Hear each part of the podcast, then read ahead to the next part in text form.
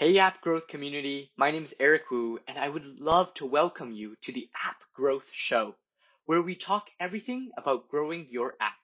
From app launches, user acquisition, retention, monetization strategies, and so much more. I have some exciting news to share with all of you today. The App Growth Network and Bravo Capital just launched our free ebook, Four Steps to Supercharge User Acquisition and How to Get the Funds to Do It. It's a step-by-step guide on how you can determine what type of funding your app needs and how you can quickly scale user acquisition through revenue-based funding. It's the perfect resource for you to take your app to the next level. So what are you waiting for? Head over to appgrowthnetwork.com slash ebooks right now to download your copy today to get the funds you need to supercharge your user acquisition funnel. All right, let's jump into today's episode. And now a quick word from our episode partner, Bravo Capital. Bravo Capital is the pioneer of cohort based funding, the non dilutive investment model powering rapid growth for ambitious consumer subscription businesses worldwide. Bravo portfolio companies have earned more than $2 billion in revenue and acquired over 100 million subscribers. Turn future subscription renewals into today's capital for growth. Learn more at getbravo.com. That's G E T B R A V O.com.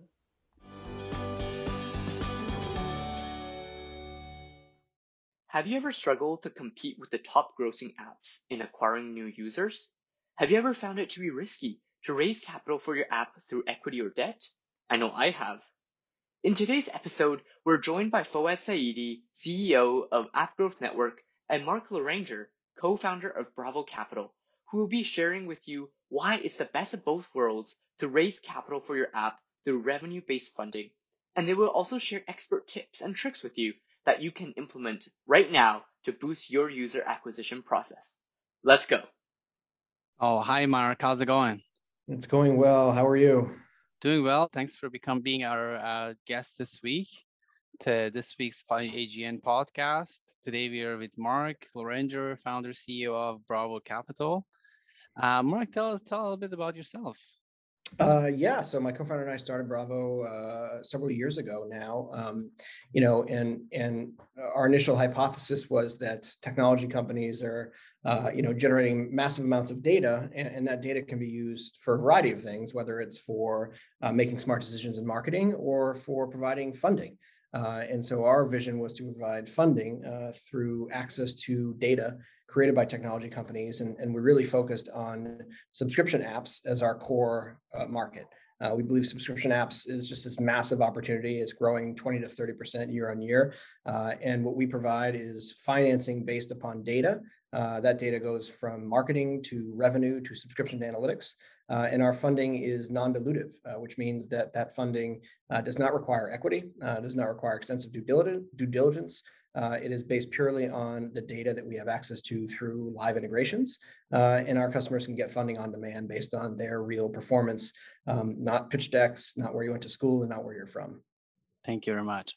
So at the beginning of this podcast, I didn't mention, my name is Fawad Saidi. I'm your host today. I'm the founder and CEO of App Growth Network. We are a growth agency in Vancouver, Canada, uh, focusing on full stack optimization services for mobile apps, including App Store optimization, paid marketing, paid user acquisition, and CRM and lifecycle marketing. We've been around for over three years touched over 100 apps from all over the world and we're growing rapidly as well.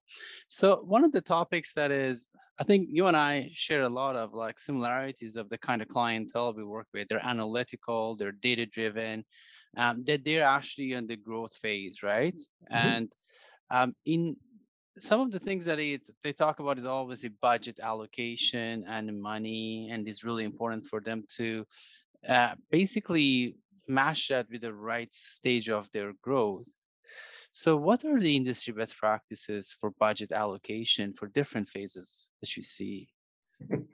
Sure. You know, I, I mean, I, taking a, a, step back from from you know the, the, the mobile subscription mobile app space and just general like company building um, you know what, what, i think that your budget allocation should be primarily focused on in early stage is um, getting a product in market demonstrating some traction uh, and proving that you can find people users or customers that love what you're doing um, and ideally that are willing to pay for it right and so uh, you know budget in my mind you know for getting to mvp um, getting early users uh, and and hiring teams should be really focused on on the areas where you can build a product that demonstrates value. Um, you know, I think that there's a, the allure of acquiring lots of users at scale really quickly, um, but if you have a leaky funnel, uh, you haven't proven value.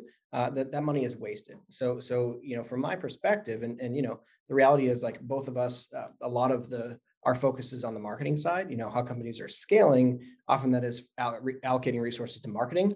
Um, for the most part, if you're early stage, uh, your resources, in my mind, should be allocated towards building a really fantastic product uh, and user experience. You know that retains users, that people pay for, that people love, um, and ultimately, if you can get your users to be amplifiers, uh, you know, if you can get your users to market your product um, that you're not paying for, uh, you're going to get ahead of the game. Um, and so I think that in the earliest stages, that's kind of where I would allocate my resources.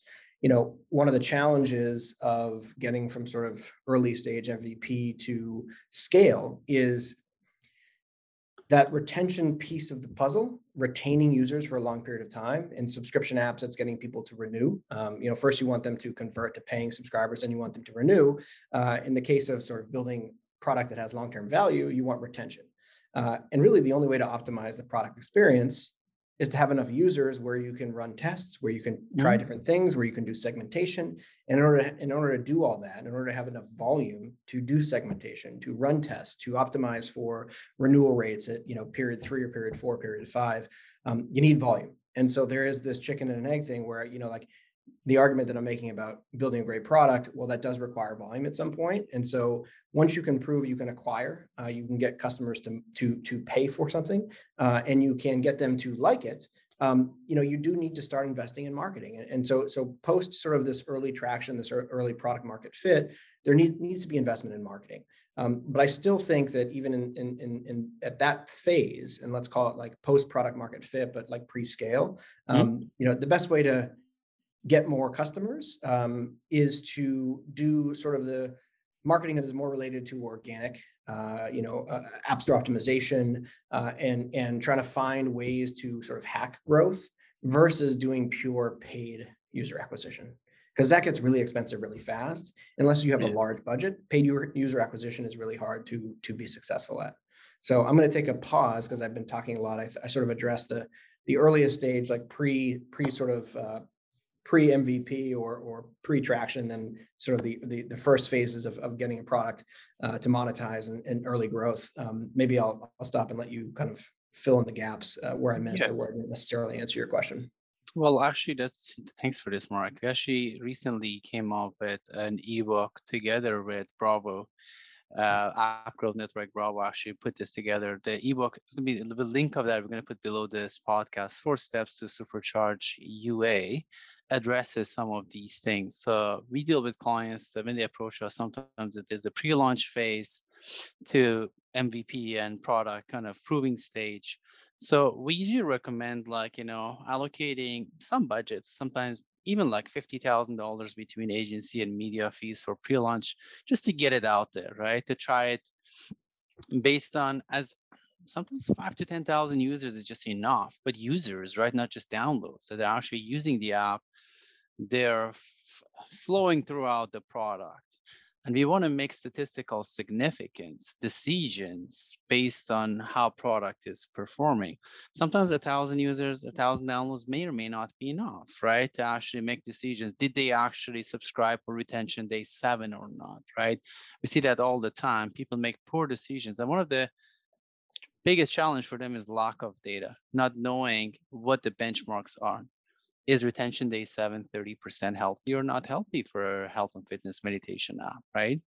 So I think that mm-hmm. one of the most important part is actually have enough intelligence, right? Relying on what's healthy, spend wise, spend smart for when the knitting products or like I'm for example right now playing Coin Master hyper growing, crazy game, but we kind of see there's a lot of social referral elements in the product, right? They're spending it when they know they're going to make the money back because everything is in place. But man, that that product was not built overnight. You know, there's a lot of effort has been to getting the product to the level that was, a lot of little things to make it ready. So you guys have this concept, you call it RBF. What is that? What is the philosophy behind that? Sure, sure. So, so you know, revenue-based financing is, is a way to provide funding or financing to companies that are generating revenue uh, that is non-dilutive, meaning that we're not taking equity. Uh, we are providing funding based on the likelihood of a company to generate revenue now and in the future. Uh, and the way you determine the likelihood of a company generating revenue now and in the future is through data. Um, the most obvious data sources, of course, are like transactions. Is a company generating money today? Well, what's the likelihood of them generating money tomorrow, right? Um, the more sophisticated forms of RBF or revenue-based financing rely on more sophisticated data sets. So how effectively is a company acquiring customers? Um, you know, what are their economics of user acquisition, for example? Uh, you know, if a company is spending money profitably on user acquisition, well, it stands to reason that if you gave them more money, uh, they're going to spend that profitably and generate more downstream revenue. Um, same thing goes for downstream engagement activity. Um, if you can measure the retention of a particular app, uh, you know, you, you asked about benchmarks. If you have benchmarking against high quality retention metrics for monthly subscription products or annual subscription apps, for example, um, you have a high degree of, of, of sort of foresight into the revenue that that company will create in the future. And you provide funding based on that future revenue. So the funding is is fixed fee. It's not equity based. Uh, there's a fee of cents on the dollar, uh, mm. and that that money is repaid from some piece of future revenue. Whether that piece of future revenue is based upon, uh, uh you know, a revenue sharing model uh, or, um, you know, revenue renewal of subscriptions, for example, you can get repaid from renewals of subscriptions. Um, you know, it is sort of revenue-based funding means financing based on future revenue that you get up front today and the, the provider, uh, in our case, you know, ourselves, will collect our repayment in the form of pieces of future revenue, as well as some small fee.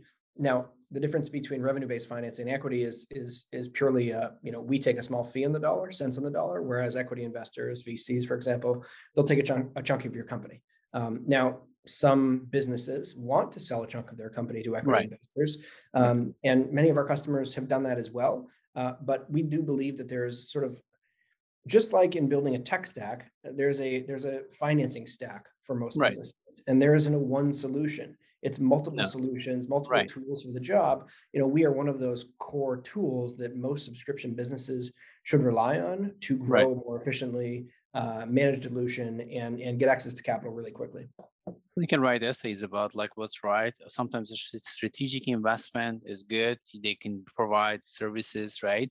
but also it comes mm-hmm. with you have other people that you have to report to other people you have to deal with you know you're not alone anymore it has cons and pros you can mm-hmm. go to the bank but when bank you have to have your collaterals we talked about it in the past right your personal yep. collaterals involved Whereas dealing with you guys, there's no personal collateral. It's all against apps to receivables, and you take over the billing, and the rest of that is on-demand funding as needed, right? But I'm yeah, exactly. a very analytical environment, Mark, right? Right, right. It's it's it's all based on data. You know, we believe, you right. know, like historical financing partners, banks, for example, uh, mm-hmm. they look at physical collateral, right? Whereas we look at data right. as collateral and we interpret that data and we believe that we have an insight into that data that enables us to provide funding that you wouldn't get elsewhere, um, you know, for the costs that are much lower than giving away a chunk of your company, giving away control. You know, sometimes founders are less sensitive about you know selling 10% of their company so long as they don't give away control you know they don't they don't give away their decision to sell for example you know as soon as you raise money from outside investors uh, that that changes the likelihood of you selling your business two or three years down the road uh, because those investors might not want you to sell. Um, so there's a lot of there's a lot of trade-offs with raising equity, uh, and you know none of those trade-offs exist with taking you know revenue-based financing like what we offer.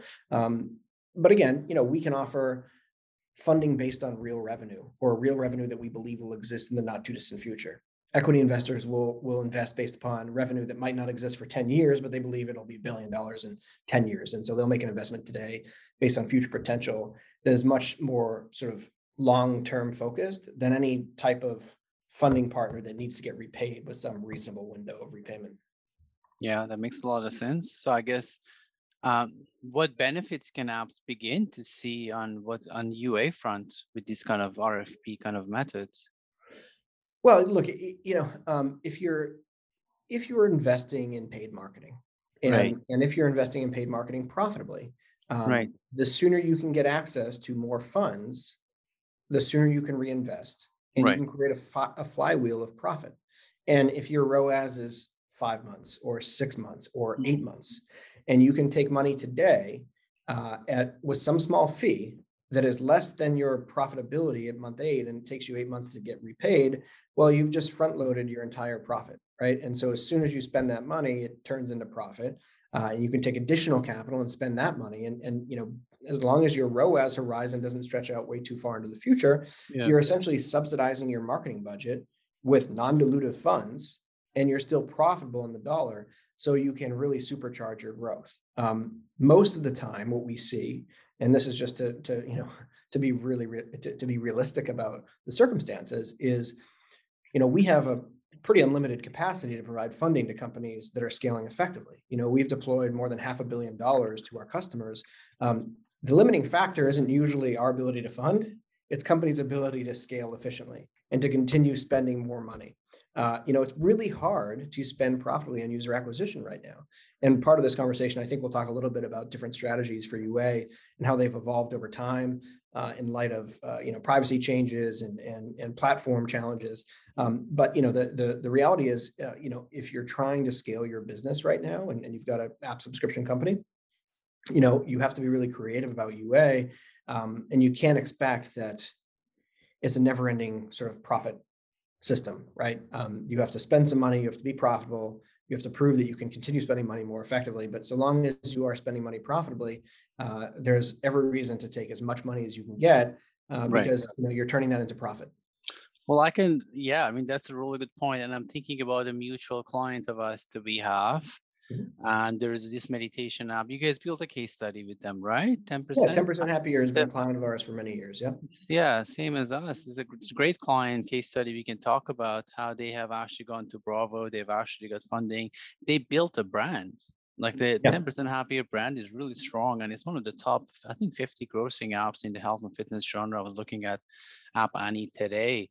And now, obviously, like we're providing App Store optimization services to them, and things things are on the on the right track. And you know, it's it's a good example of a company that took advantage of the funding at the right the right stage of growth. And you know, now at some point build a brand, at some point realizing now I could I need a bit of a paid media and then organic at the same kind of uh, at the same time. And then we talked about like different type of UA. You know, I think that will be a good time to actually bring it up talk mm-hmm. about like you know um, how user act mine basically main buckets of UA like in App Growth Network. Um, I guess the or, organic and app store optimization is a, a, core service that we offer here. Honestly, when you search for the keyword uh, fitness in the Play Store, you kind of see the top apps they've actually optimized it fully, but it is not a standalone alone channel. It's not something that you can change a few keywords. Just mm-hmm. the, the algorithms got smarter gone are days we could actually change keywords and description that can rank to the store. It's about the brand, it's about conversion rate, it's about CRO, it's about how much actually is UA supporting the organic, right? Is paid UA supporting it? Is it is it has to be cohesive throughout your marketing strategy, right? And even paid UA, you got to have a plan for Apple search ads, for Facebook ads, for Google. Each of them are different. And Apple, mm-hmm. you can is based on a query. Google, you just like, you know, basically for scale, Android scale, and Facebook, super hyper targeted. Obviously, you pay more money for it, but you get what you paid for, right? And, mm-hmm. you know, so we actually have like a strategy of what channels to use for each different stage. And obviously, you can go to DSP and ad networks beyond that. And if you read the ebook with AGN and Bravo, we have all the details of some of these things in place. Anything to add to that, Mark? Uh, yeah, look, I mean, it, it, as the, it, the App Store has been around what 11 years now. Yeah. Uh, subscription apps as a way to monetize six years, five or six years. Uh, you know, the the world of UA and, and customer acquisition and just marketing more broadly has changed dramatically over the past several years. Uh, you can't just launch an app and and do some basic ASO and then start spending money on Facebook Right. ads and expect to be successful.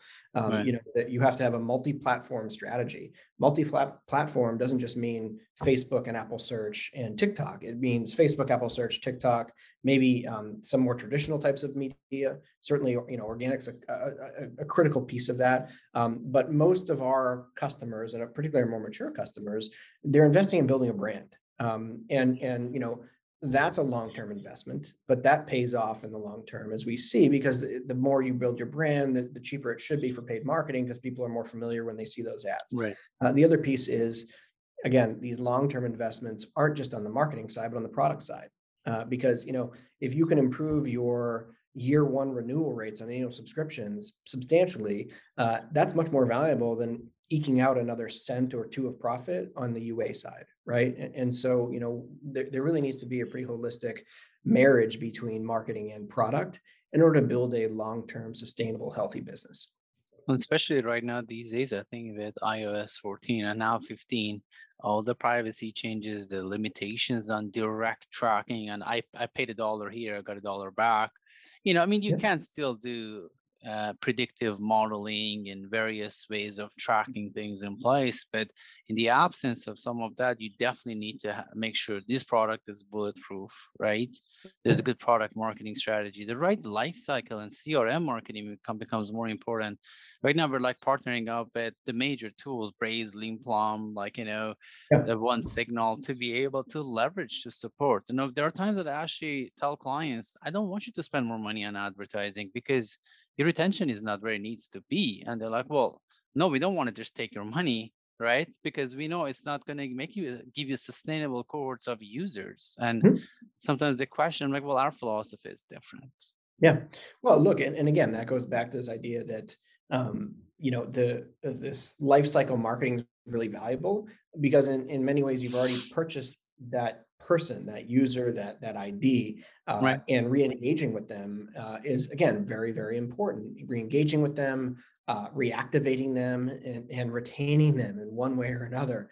Uh, it's like your subscribers are a really massive asset. You know, when we provide funding in many ways based upon existing subscribers, the likelihood that they'll renew because we know those subscribers are an asset. Well, your your CRM system is an asset, and and so you know maybe you shouldn't spend another fifteen dollars on the next impression for someone that you don't already know when you already have them in your in your database, and you just maybe you you you you, made a mistake, bad product experience, whatever happened six months ago, but it might be worthwhile to try to to reconnect with them in one way or another. Hundred percent. Have you seen any trends in the UA costs because of COVID changes recently, or in the App Store? Well, I mean, there's been all kinds of craziness, you know, we've seen over the past year, right? Um, uh, in the mid market where we play, and small and medium sized spenders, Yep. Uh, you know, the right after COVID hit, it was really cheap uh, to buy users on Facebook because all the big brands, the big spenders pulled out. You know, the Yep. the com players, retail, Mm. uh, so it got really cheap, and then the, the algorithm sort of overcorrected, and then it got really expensive uh, through the summer last year. This is 2020 we're talking about now. The big spenders didn't have as much trouble as the mid-sized and smaller companies, but again, the mid-sized and smaller companies are the ones that we we primarily work with. Um, they really struggle to spend profitably, and I think it's been a real challenge to spend profitably and scale profitably on Facebook ever since that time. Um, there's been some windows of, of, of opportunity here and there, but what, what most of our customers and what we've seen in the market, um, what, what most people have done is, is, is, is diversify. You know, where most, but most, most, if not all of the budget of mid-sized and smaller companies was going to Facebook and Instagram Mm. two years ago. Now it is, is much more distributed between, um, you know, Facebook, Instagram, uh, Facebook and Instagram, Apple Search, uh, Google, um, UAC, or, or, or, you know they, they keep changing the branding, but the, Google platform for advertising, um, TikTok has, has has picked up quite a bit. Um, Snapchat is it looked like Snapchat was going to be more successful. We haven't seen as much success. We've seen TikTok kind of take Yeah. over uh, that that that position um, after Apple Search in our platform. And then, like you mentioned, DSPs. You know, like the, the gaming ad networks, for example, for for gaming companies, um, AppLovin, ironSource. Uh, you know, the, the, those those are those are the places where we see a lot of um, you know the, the residual budget going. But again, two years ago there was not much residual budget. It wasn't. Instagram. Um, yeah. Yeah. 100%. I actually agree with you. What we see in agency. Um, a week ago, I was having uh, uh, some having dinner with the founder of this new game that they're actually spending a million dollars a month. They're five people company. They have a publisher as well. Mm-hmm. And he said 90% of their advertising is spent on DSPs and ad networks. For that, it's a, you know, kind of casual simulation type of app. Mm-hmm. Um, I think it's really different per genre as well. Like, you know, when it comes to, for example, holiday season, we see some holiday apps that we, they are like our flagship kind of projects.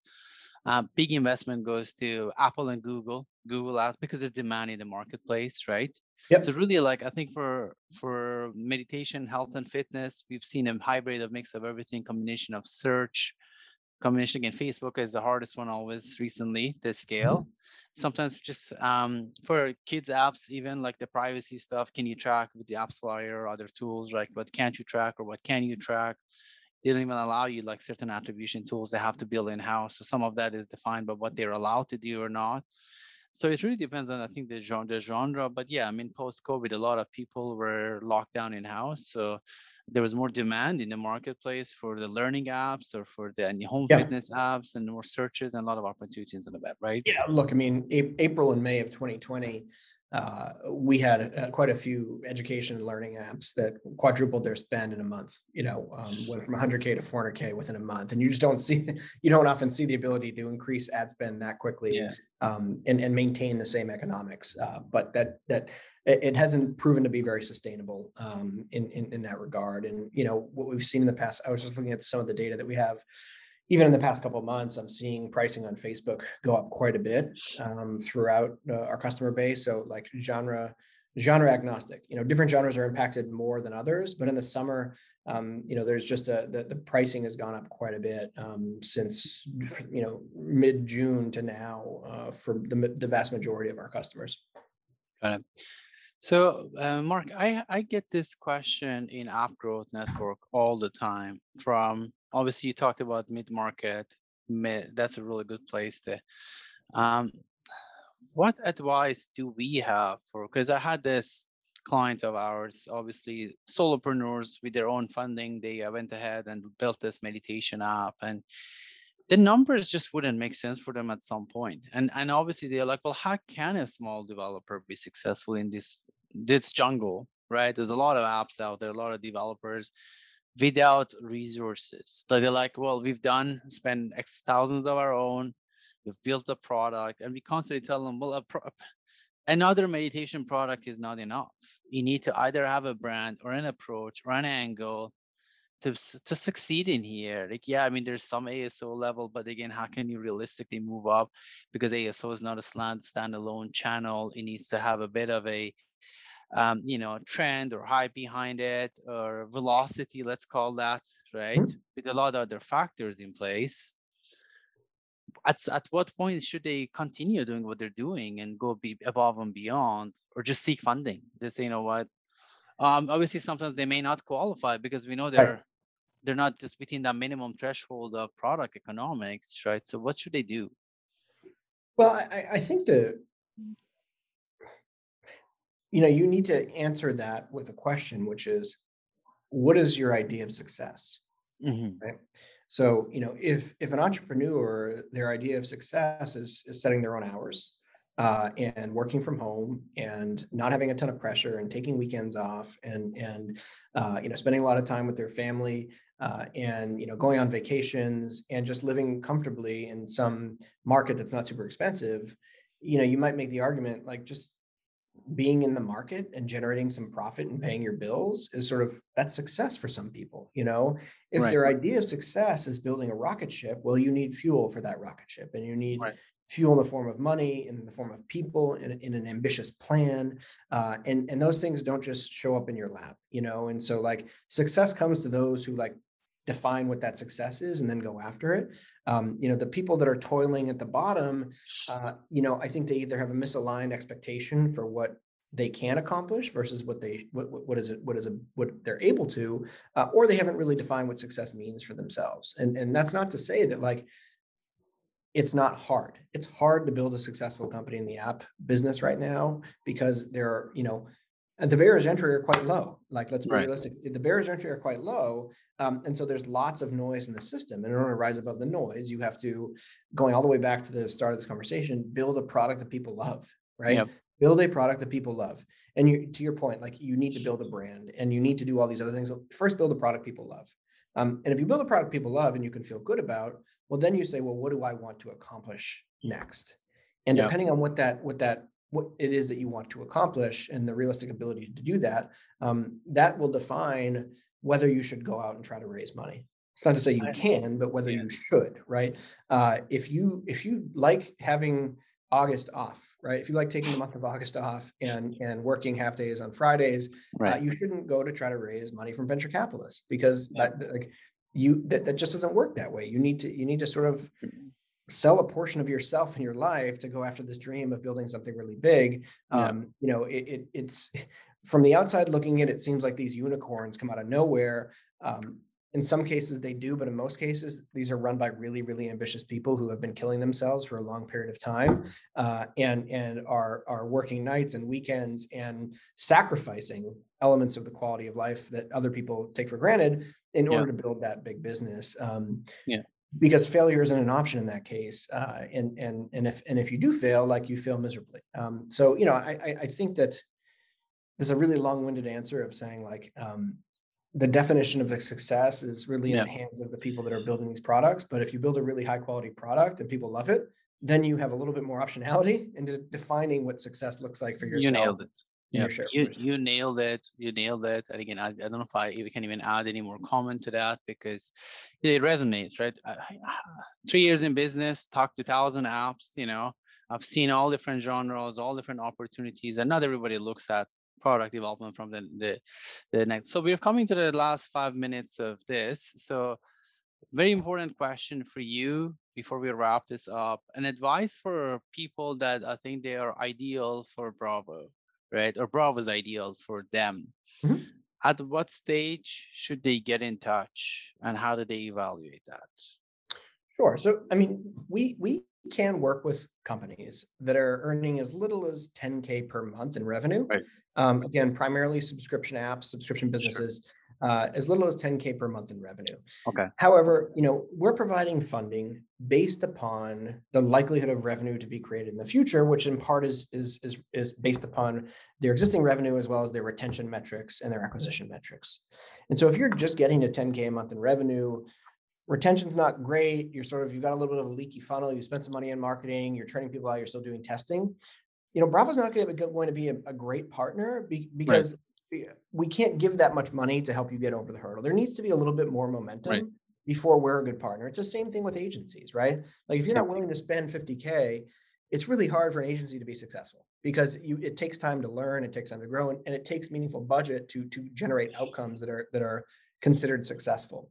So in the case of working with Braavo, you know, if you're doing as little as 10k in revenue and you're a one person shop and you're just trying to sort of speed things up a little bit, well, we can help. But if you're if you're a company that's raised half a million dollars or a million bucks from from seed investors, um, and you just started monetizing last month, uh, you know, we might not be the best partner for you because you need to figure things out a little bit more.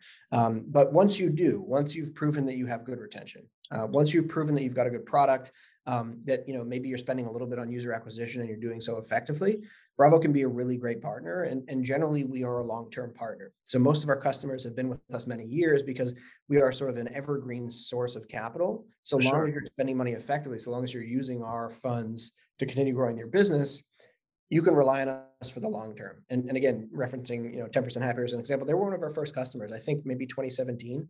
Um, Yeah. You know, we, we began working with them. And so they've been with us for a long time.